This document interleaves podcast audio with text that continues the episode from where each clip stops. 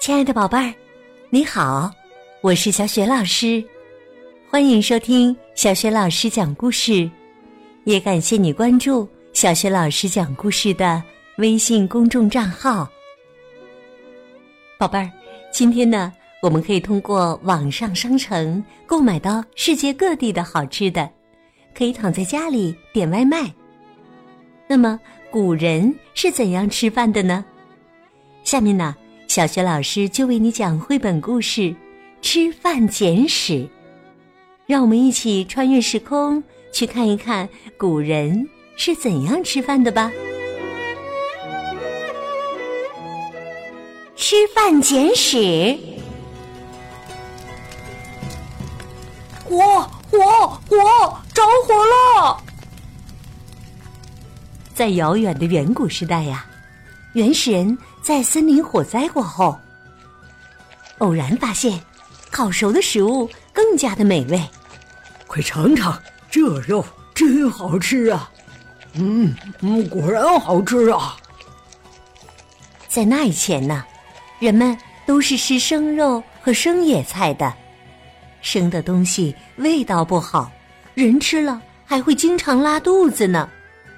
哦呀！别抢我的兔肉啊！野菜一点也不好吃，啪，苦死了！哎呦，哎呦，哦，我肚子疼啊！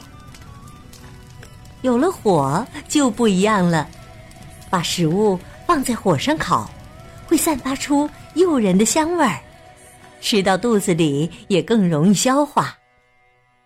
同时呢，火焰的高温。可以消灭大量的病菌，人们吃上了洁净的食物，身体越来越棒。为了获取火种，人们发明了钻木取火的方法。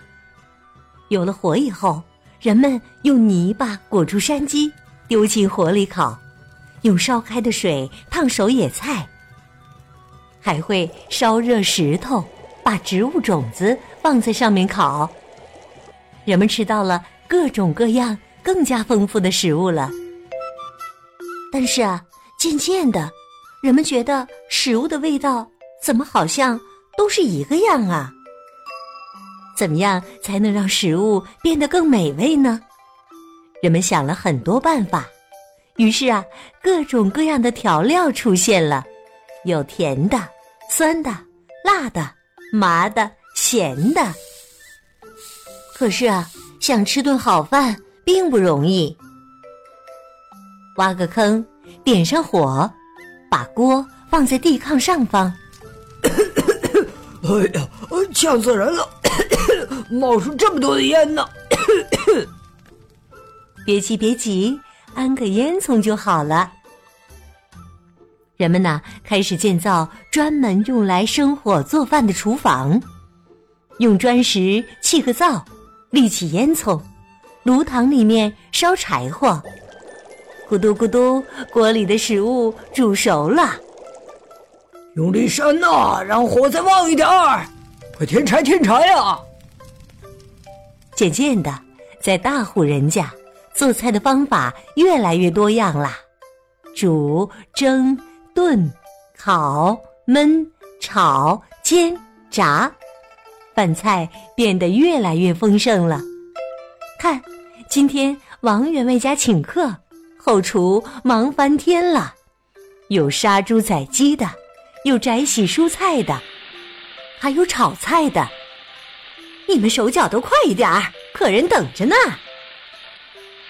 开饭了，客人到齐了没有？古代的宴席也是很讲究的。吃饭喝酒都有专门的器具，都有什么呢？首先，我们来说一说筷子。筷子也叫箸，是我们中国人发明的进食工具。你知道吗？我们中国人用筷子吃饭呢，至少已经有三千年的历史了。另外就是碗了，是常见的盛食物的器皿。还有就是案。这个案呢，是端食物用的有脚的木托盘。你知道有一个成语叫“举案齐眉”，说的呢是端饭时把木托盘举得跟眉毛一样高，是向吃饭的人表示尊敬的意思。还有啊，就是一种用来盛肉或其他食物的器具，叫做豆，是黄豆的豆，样子有点像现在的高脚杯。还有一种呢，就是用来盛酒的器具了，名字叫樽，中间呢是镂空的，可以点火把里面的酒加热。别小看吃饭这件每天都做的事。其中啊，也有很多规矩呢。比如说，坐要有坐相，吃要有吃相。此外呢，还有很多跟吃饭有关的民俗和礼仪。比如说呀，吃饭的时候要端起碗，用大拇指扶住碗沿儿，其余手指托住碗底。咀嚼食物和喝汤的时候呢，不能发出明显的声音。另外，晚辈要主动给长辈添饭加菜。吃完饭以后呢，不能把筷子放在碗上，应该整齐的码在碗的右边。富贵人家吃饭前呐，还要奏乐敲钟，仆人用华丽的器皿来盛饭菜。在每年春节前，北方在腊月二十三。南方在腊月二十四，要在厨房祭拜灶神。人们啊，并不只是在家里吃饭，有时候呢，也会去集市上逛一逛，在馆子里搓一顿过过瘾。集市上，包子铺、饼摊儿、香引子店，也就是古代的饮品店、茶馆、酒肆，哇，真是让人眼花缭乱呢。哎呦，吃不下了！呃，哎呀，吃不下了！再吃啊，这肚皮就要撑破了。今天呢，食物的种类越来越丰富，吃饭也越来越便利。人们可以随时随地吃饭，还可以在超市和网上商城买到世界各地的美食。人们越来越忙碌。快餐店也越来越多，人们只需在手机上按一按，就会有人把外卖送上家门。当然啦，在家吃饭更卫生了，全家人在一起也最温馨。开饭啦！哇，还是妈妈做的菜最香。嗯嗯嗯。我全都吃光光了，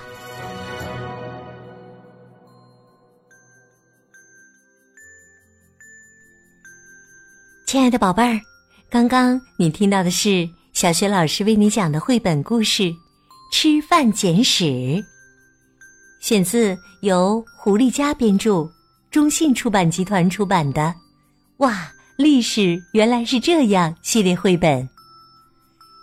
今天呢？小学老师给你提的问题是：你最喜欢吃的食物是什么呢？想好了，别忘了通过微信告诉小学老师和其他的小伙伴。小学老师的微信公众号是“小学老师讲故事”，欢迎宝宝宝妈来关注。